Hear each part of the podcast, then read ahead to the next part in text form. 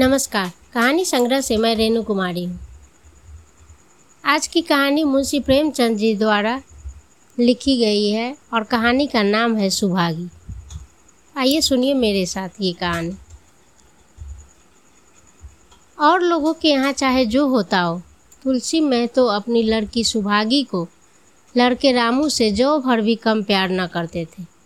रामू जवान होकर भी काट का उल्लू था। सुभागी ग्यारह साल की बालिका होकर भी घर के काम में इतनी चतुर और खेतीबाड़ी के काम में इतनी निपुण थी कि उसकी माँ लक्ष्मी दिल में इतनी डरती रहती कि कहीं लड़की पर देवताओं की आँख न पड़ जाए। अच्छे बालकों से भगवान को भी तो प्रेम है। कोई सुभागी का बखान न करे, इसलिए वह अनायास ही उसे डांटती रहती थी। बखान से लड़के बिगड़ जाते हैं, यह भय तो न था भय था तो नज़र लग जाने का। वही सुभागी आज ग्यारह साल की उम्र में विधवा हो गई। घर में कुहराम मचा हुआ था। लक्ष्मी पछाड़े खा रही थी। तुलसी सिर पीट रहे थे।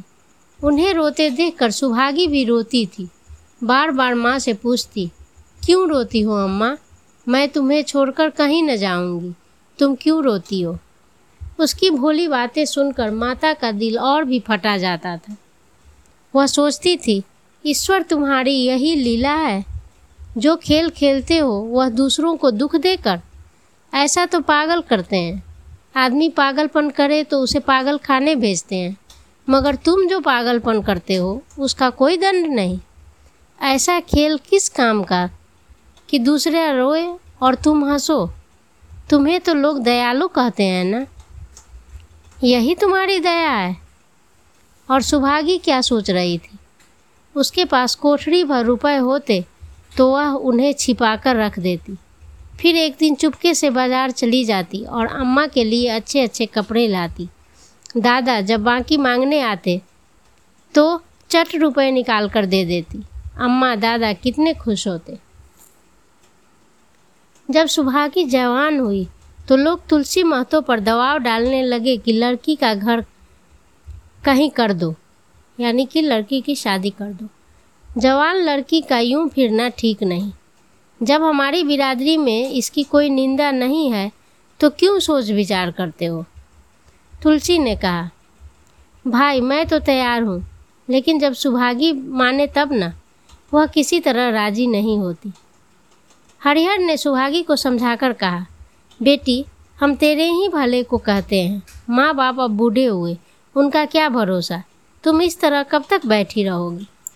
सुभागी ने सिर झुकाकर कहा, चाचा, मैं तुम्हारी बात समझ रही हूँ, लेकिन मेरा मन घर करने को नहीं करता।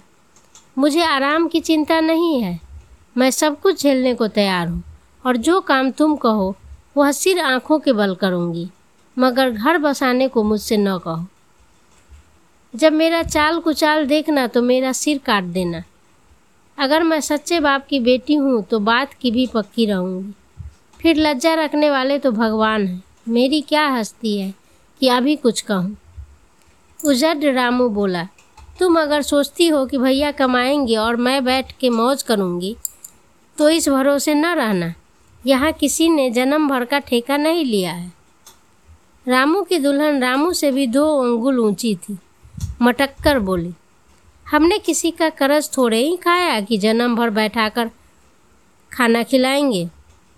यहाँ तो खाने को भी महीन चाहिए, पहनने को भी महीन चाहिए। यह हमारे बूते की बात नहीं। सुभागी ने गर्व से भरे हुए स्वर में कहा, भाभी, मैंने तुम्हारा आसरा कभी नहीं किया और भगवान ने चाहा तो कभी करूँगी भी नहीं। तुम अपनी देखो, मेरी चिंता न करो। रामू की दुल्हन को जब मालूम हो गया कि सुभागी घर न करेगी तो और भी उसके सिर हो गए। हमेशा एक न एक खूचर लगाए रहती। उसे रुलाने में जैसे उसको मज़ा आता हो। वह बेचारी पहर रात से उठकर कूटने पीसने में लग जाती। चौका बर्तन करती, गोबर पाथती फिर खेत में काम करने चली जाती। दोपहर को आकर जल्दी जल्दी खाना पका कर सबको खिलाती। रात को कभी माँ के सिर में तेल डाल देती, कभी उसकी देह दबा देती। तुलसी चिलम के भक्त थे। उन्हें बार बार चिलम पिलाती। जहाँ तक अपना बस चलता माँ बाप को कोई काम न करने देती। हाँ भाई को न रोकती। सोचती, यह तो जवान आदमी है। यह काम न करेंगे तो गृहस्थी कैसे चलेगी? मगर रामू को यह बुरा लगता। अम्मा और दादा को तिनका तक नहीं उठाने देती और मुझे पीसना चाहती है? यहाँ तक कि एक दिन वह जामे से बाहर हो गया सुभागी से बोला, अगर उन लोगों का बड़ा मोह है तो क्यों नहीं अलग लेकर रहती हूँ?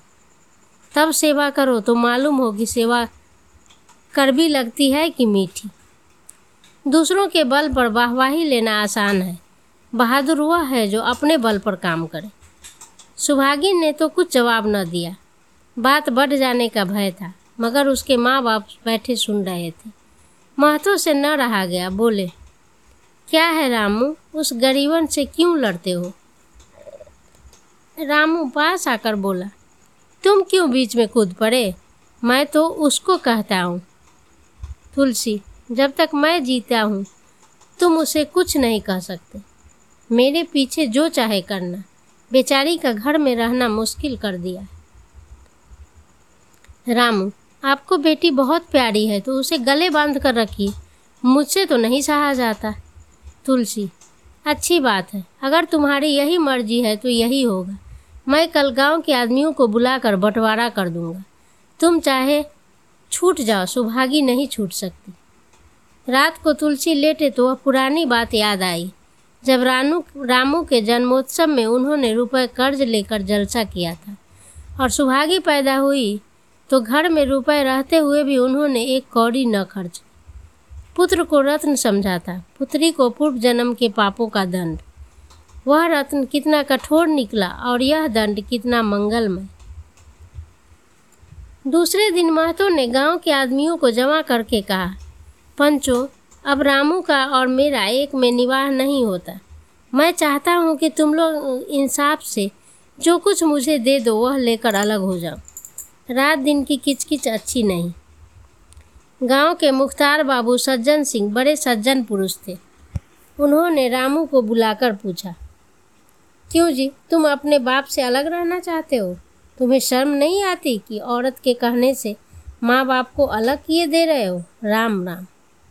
रामू ने ढिठाई के साथ कहा, जब एक में गुजर न हो तो अलग हो जाना ही अच्छा। सज्जन सिंह तुमको एक में क्या कष्ट होता है? रामू, एक बात हो तो बताओ। सज्जन सिंह, कुछ तो बताओ। रामू, साहब, एक में मेरा इनके साथ निवाह न होगा। बस मैं और कुछ नहीं जानता। यह कहता हुआ रामू वहाँ से चला, चलते बना। तुलसी, देख लिया आप लोगों ने इसका मिजाज। आप चाहे चार हिस्सों में तीन हिस्से उसे दे दें, पर अब मैं इस दुष्ट के साथ न रहूँगा। भगवान ने बेटी को दुख दे दिया, नहीं तो मुझे खेती बाड़ी लेकर क्या करना था? जहाँ रहता वहीं कमाता खाता। भगवान ऐसा बेटा साथ में बैरी को भी न दे। लड़के से लड़की भली, जो कुल बनती हो सहसा सुहागी आकर बोली, दादा, यह सब बाँट बकरा मेरे ही कारण तो हो रहा है। मुझे क्यों नहीं अलग कर देते? हो मैं मेहनत मजदूरी करके अपना पेट पाल लूँगी। अपने से जो कुछ बन पड़ेगा, तुम्हारी सेवा करती रहूँगी पर रहूँगी अलग। यूँ घर का बार बंटवारा होते मुझसे नहीं देखा जाता। मैं अपने माथे यह कलंक नहीं लेना चाहती। तुलसी ने कहा, बेटी, हम तुझे न छोड़ेंगे, चाहे संसार छूट जाए। रामू का मैं मुँह नहीं देखना चाहता, उसके साथ रहना तो दूर की बात रामू की दुल्हन बोली तुम किसी का मुँह नहीं देखना चाहते तो हम भी तुम्हारी पूजा करने को व्याकुल नहीं है। महतो दांत पीसते हुए उठे कि बहू को मारे, मगर लोगों ने पकड़ लिया बंटवारा होते ही महतो और लक्ष्मी को मानो पेंशन मिल गए पहले तो दोनों सारे दिन सुभागी के मना करने पर भी कुछ न कुछ करते ही रहते थे, पर अब उन्हें पूरा विश्राम था। पहले दोनों दूध घी को तरसते थे सुभागी ने कुछ रुपए बचाकर एक भैंस ले ली। बूढ़े आदमियों की जान तो उनका भोजन है। अच्छा भोजन न मिले तो वे किस आधार पर रहेंगे? चौधरी ने बहुत विरोध किया। कहने लगे, घर का काम यूँ ही क्या कम है कि तू यह नया झंझट पाल रही है? सुभागी उन्हें बहलाने के लिए कहती, दादा, दूध के बिना मुझे खाना अच्छा नहीं लगता। लक्ष्मी ने हंसकर कहा, बेटी, तू झूठ कब से बोलने लगी? कभी दूध हाथ से तो छूती नहीं, खाने की कौन कहे? सारा दूध हम लोगों के पेट में ठूस देती है।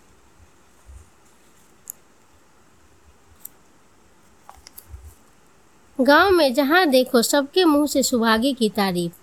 लड़की नहीं, देवी है। दो मर्दों का काम भी करती है। उस पर माँ बाप की सेवा भी करती है। सज्जन सिंह तो कहते, यह उस जन्म की देवी है।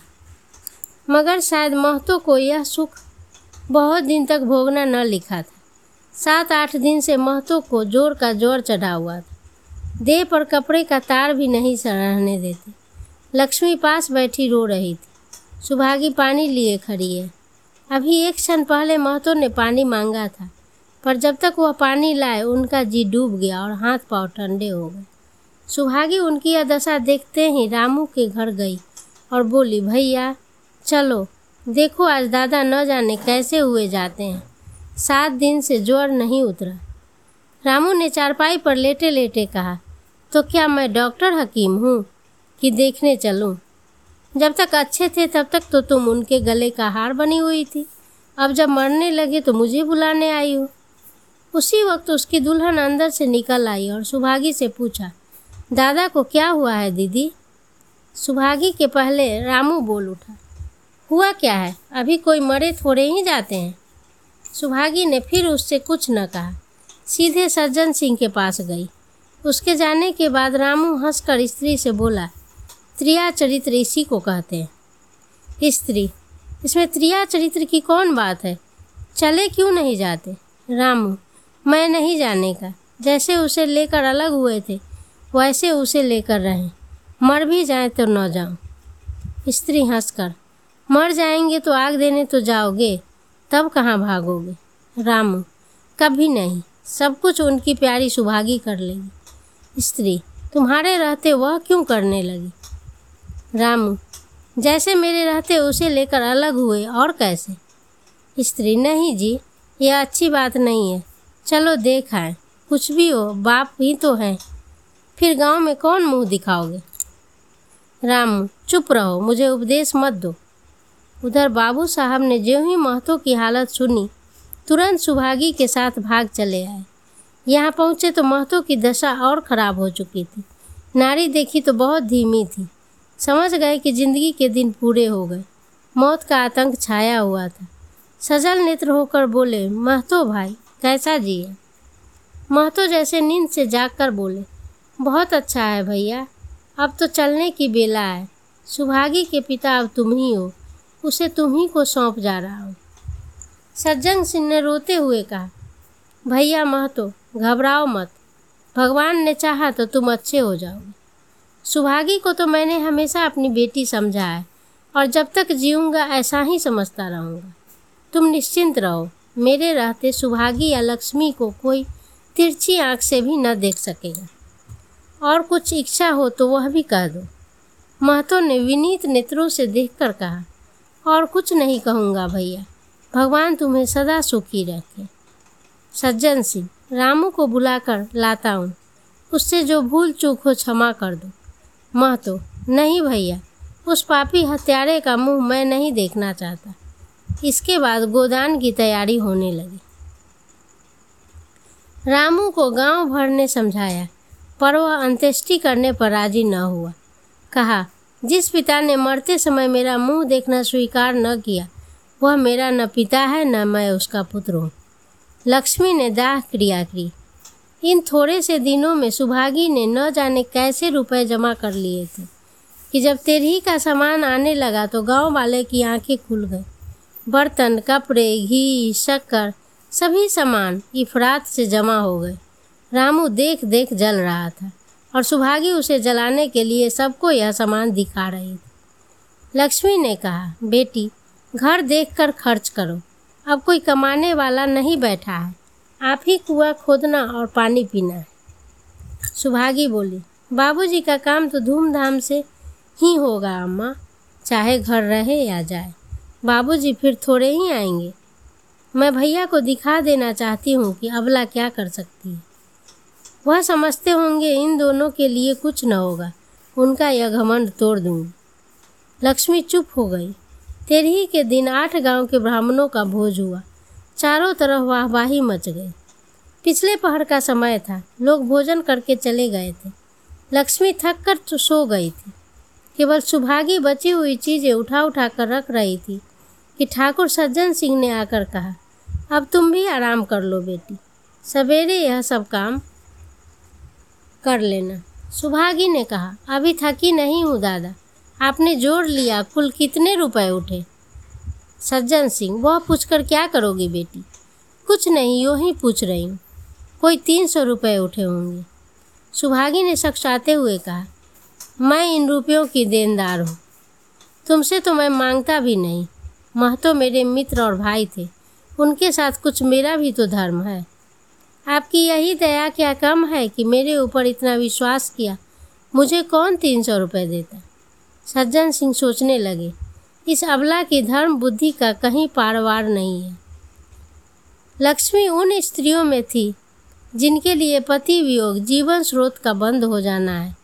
पचास वर्ष के चिर सहवास के बाद, अब यह एकांत जीवन उसके लिए पहाड़ हो गया। उसे अब ज्ञात हुआ कि मेरी बुद्धि, मेरा बल, मेरी सुमति मानो सबसे मैं वंचित हो गई। उसने कितनी बार ईश्वर से विनती की थी, मुझे स्वामी के सामने उठा लेना। मगर उसने यह विनती स्वीकार न की। मौत पर अपना काबू नहीं तो क्या जीवन पर भी काबू नहीं है? वह लक्ष्मी जो गाँव में अपनी बुद्धि के लिए मशहूर थी, जो दूसरे को सीख दिया करती थी, अब बड़ी हो गई है। सीधी सी बात करते नहीं बंद। लक्ष्मी का दाना पानी उसी दिन से छूट गया। सुभागी के आग्रह पर चौके में जाती, मगर कौर कंठ के नीचे न उतरता।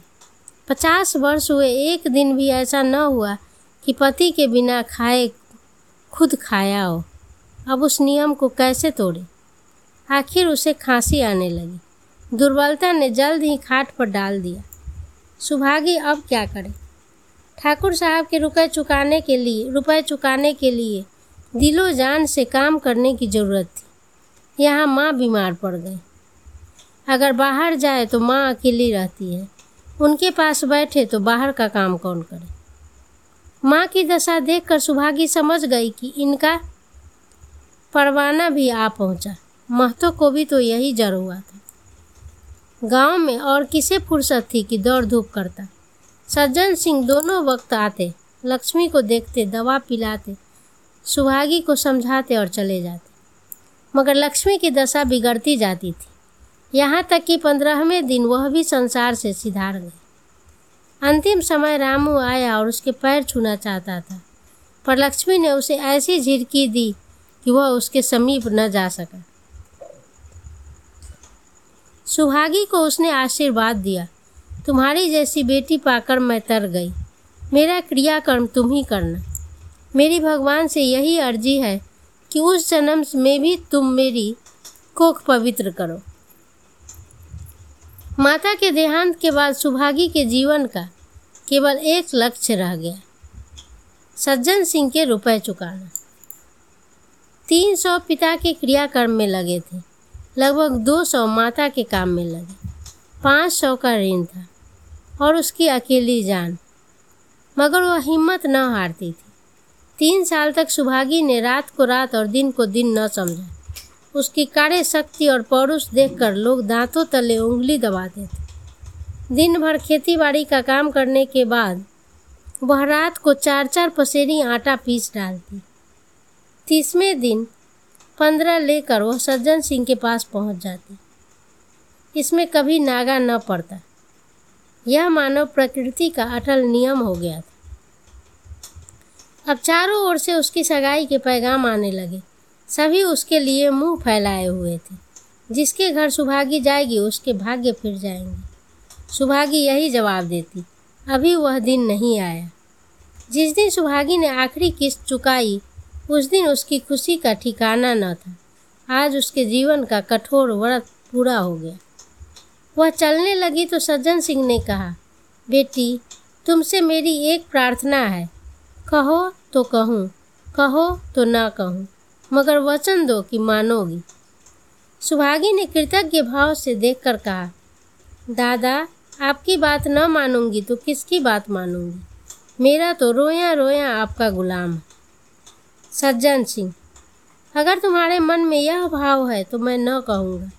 मैंने अब तक तुमसे इसलिए नहीं कहा कि तुम अपने को मेरा देनदार समझ रही थी। अब रुपए चुक गए। मेरा तुम्हारे ऊपर कोई एहसान नहीं है। रत्ती भर भी नहीं। बोलो, कहूँ? सुभागी, आपकी जो आज्ञा हो। सज्जन सिंह, देखो, इनकार न करना। नहीं तो मैं फिर तुम्हें अपना मुँह न दिखाऊँगा। सुभागी, क्या आज्ञा है? सज्जन सिंह, मेरी इच्छा है कि तुम मेरी बहू बनकर मेरे घर को पवित्र करो। मैं जात पात का कायल हूँ। मगर तुमने मेरे सारे बंधन तोड़ दिए। मेरा लड़का तुम्हारे नाम का पुजारी है। तुमने उसे बाहर देखा है। बोलो, मंजूर करती हो? सुभागी, दादा, इतना सम्मान पाकर पागल हो जाऊँगी मैं। सज्जन सिंह, तुम्हारा सम्मान भगवान कर रहे हैं बेटी। तुम साक्षात भगवती का अवतार हो। सुभागी, मैं तो आपको अपना पिता समझती हूँ।